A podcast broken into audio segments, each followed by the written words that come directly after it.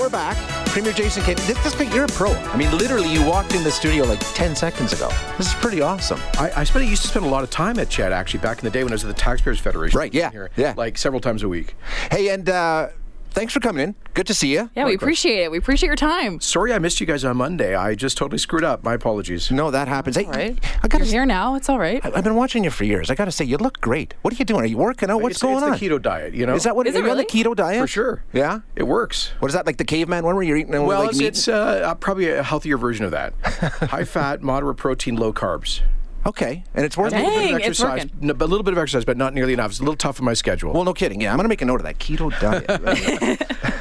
I should get royalties on that. yeah, exactly. Yeah. Well, thanks for coming. in. Appreciate it. Cheers. Uh, so much going on. Of course, you're sort of um, taking a bit of a role in the federal election campaign. Yeah, so you, of course, you were in Ontario uh, helping out with the federal campaign. Uh, some Albertans a l- little curious about that. What? Why did you feel like it was important to be out there? Well, first of all, I was keeping a promise I made in our election last April. I'd say I'd do what I, I- I said that I would do what I could uh, to defeat Justin Trudeau's Liberals because they've hammered Alberta's economy and killed tens of thousands of jobs. They killed Northern Gateway, pipeline killed Energy East, bungled Trans Mountain, surrendered to a U.S. visa, veto on Keystone XL, brought in the No More Pipelines law, brought in the uh, tanker ban. Uh, Trudeau says he wants to shut down the oil sands. They want to impose a carbon tax, and on it goes.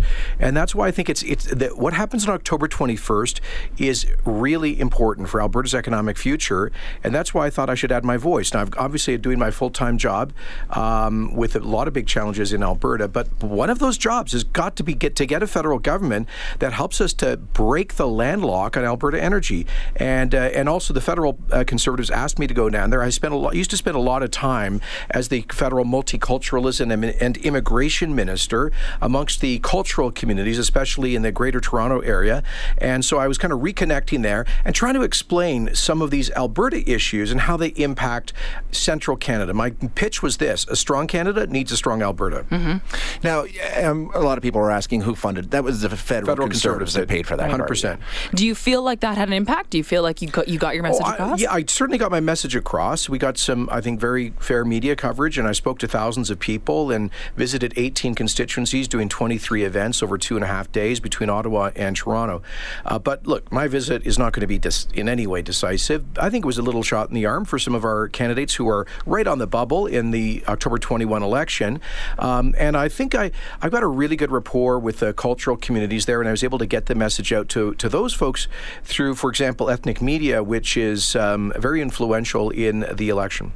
You were there right before the debate, and I think it's fair to say, Andrew Scheer, if there's been one knock against him, is he's not the most charismatic leader up on that stage. You are a very gifted politician. There's no doubt about it. You're very skilled, a good debater. Did you have a chance to talk to Andrew before that night and s- give him some tips? I, I used to be on Stephen Harper's debate prep team, uh, uh, and I, one thing I know not to do is offer unsolicited advice. So no, I did not give unsolicited advice to Andrew, but I think he did pick up one of the the lines I was using uh, on the stump in Ontario. I said that I know Andrew Scheer very well. He's one of my he's a close personal friend since 20 years. I'm godfather to his oldest uh, daughter. Okay, I didn't know that. And um, I also know Justin Trudeau pretty well. He was my critic in opposition for three years, and I said I know them both. The difference is, Andrew Scheer does not wear a mask. right, yeah, he's. And I saw Andrew picked actually up that theme. In other words, Andrew, you know what?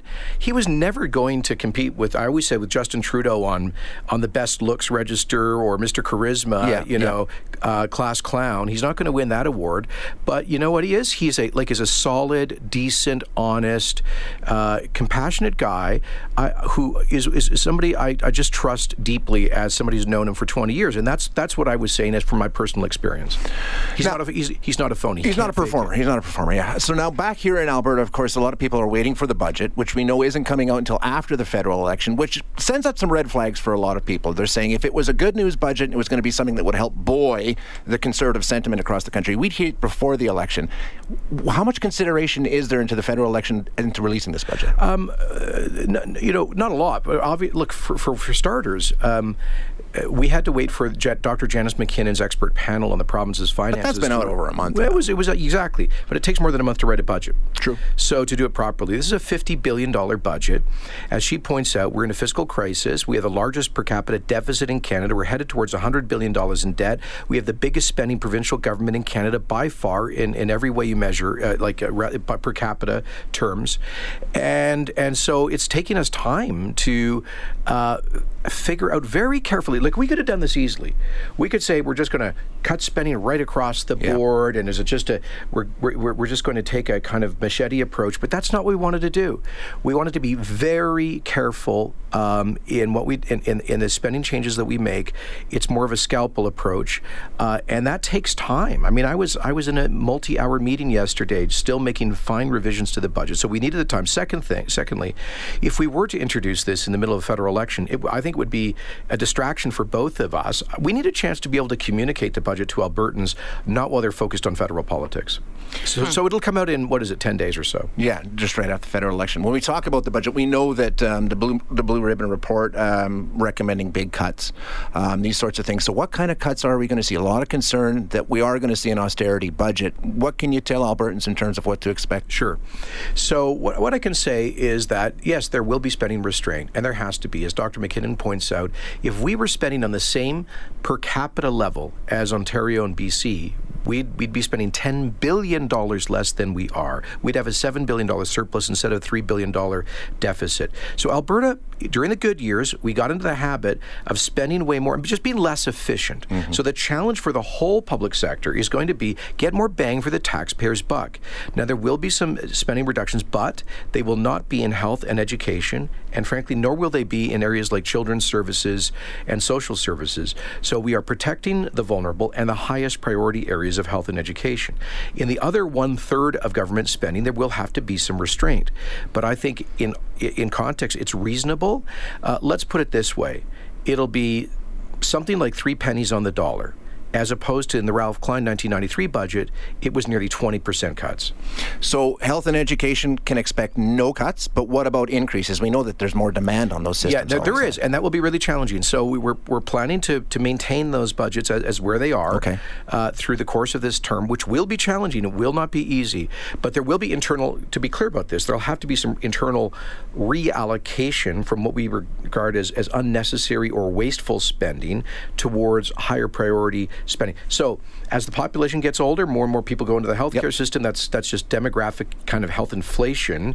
We're going to have to pay for that by by trimming here and there in areas that we think are are, are not getting bang for the taxpayers' buck. Similarly, in education, uh, there will have to be some internal um, kind of re reprofiling of how we spend money. But overall, the budgets will stay uh, maintain the same. But listen, after four years, we'll still be spending more per person on health and education than the other Canadian provinces.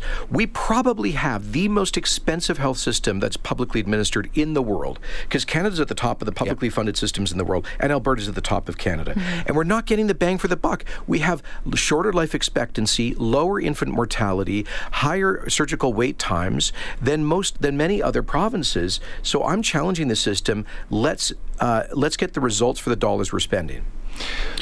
Frontline workers. We've no always said that there. we're going to try to protect frontline workers. There will be some reductions in the overall public service, but as we've always said, we hope that those will happen mainly through attrition. Yes. So when someone hits retirement, in some cases, they, their position won't be filled. But again, the the, the number of of, of um, positions that will be phased out will be a, a fraction of those as during the, the, the 1990s. Okay. Okay. Going back to when you were elected, there's a lot of concern about uh, some speculation surrounding a kiosk that was moved um, and some votes that had to be entered in manually uh, by volunteers in a way that can't be tracked. So there's some uh, there's some issues surrounding this. Can you speak to that a little bit? Yeah, all I can say is this. Um, we had uh, one of the largest leadership contests in Alberta history, which I was honored to win by a margin of two to one. I think a 17,000 vote margin. The members made their choice. Uh, that was signed. That whole process was uh, confirmed and signed off on by the uh, chief, by the returning officer, the independent leadership election organizing committee, by the auditor who oversaw the process, by the uh, independent company that administered the electronic voting, and by the other two candidates. So uh, we've had some people, sour grapes, who are trying to relitigate campaign that was decisive mm-hmm. and democratic uh, two years ago. I'm focused on getting the job done that Albertans have hired me to do. Um, and one thing I, will tell you this I, have never been a fan of electronic voting because I just have always preferred the old fashioned you show up and you cast a ballot. And there will be a, a resolution on the floor of our November UCP convention to go back to the traditional uh, person shows up at the ballot station, you can physically eyeball them and they vote uh, to prevent any kind of nonsense. And because we've also seen that in the past there were um, uh, problems with electronic voting in other jurisdictions and other parties. So I hope we revert just to the traditional conventional walk up paper ballot system so there's no questions like this in the future. I think if if if I can, Mr. Please. Premier, to be fair, I, I think sour grapes might be a wee bit dismissive. We have RCMP investigations underway, a number of allegations, voter fraud, and all the rest of these sorts of things.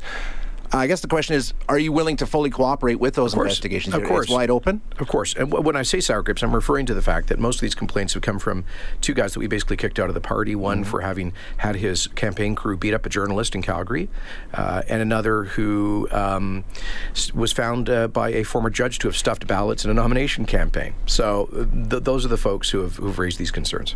Okay. Um, in terms of one thing I wanted to ask you about the separatism issue. You talked about it briefly. You touched on it and said you think that that sentiment will rise should Justin Trudeau be elected. Um, I think you're probably right.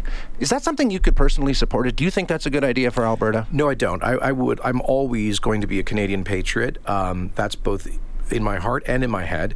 Uh, my dad served in our country's uniform in the, as a pilot in the Royal Canadian Air Force, and I've had generations in my family defending it. And I was a former Minister of Defense, so there, patriotism for me is is deeply and felt. it's national. Uh, yes, and Albertans are proud Canadians, by mm-hmm. the way. I really do believe they are, even though they feel, even though we are getting an unfair deal in the federation, and there's a deep and growing sense of alienation, which is totally justified. At the end of the day, I think Albertans bleed red, and they are proud Canadians. This is what I'm trying to convey to the rest of the country. I also think separatism doesn't make any rational sense because to cut ourselves off from uh, access to the rest of the country, we'd lose any legal argument to get a coastal pipeline. Totally. We fall out of NAFTA. I don't think it makes logical sense. You know, what it would do is save us some money, and, and we wouldn't be sending all this, you know, 20 billion net a year to Ottawa. So let's fight on that issue then. And I always say, I'm not going to let, you know, people weren't talking about this when Stephen Harper was prime minister. I'm not going to let Justin Trudeau make us feel unwelcome in our country. We are actually champions of national unity. We're asking the federal government to assert its constitutional authority to build national projects like pipelines, energy corridors, resource corridors. We're also asking the federal government to stay out of our backyard. They're trying to bigfoot into our uh, exclusive constitutional power to regulate the production, upstream production of oil and gas and our resources. I'm asking simply that this country begin to respect the Constitution. We Albertans could be leaders in a kind of renewed federation. That's why I'm leading the path to real free trade within Canada that would hopefully create over $100 billion of new economic opportunity in this country. So uh, that's, but uh, listen, Justin Trudeau's Trudeau's made it clear he doesn't really care about what's going on here. He's brought in the No More Pipelines law that will make it impossible to get another pipeline proposed in the future. Meanwhile, Mr. Scheer is proposing energy and resource corridors, and many First Nations want to participate in that.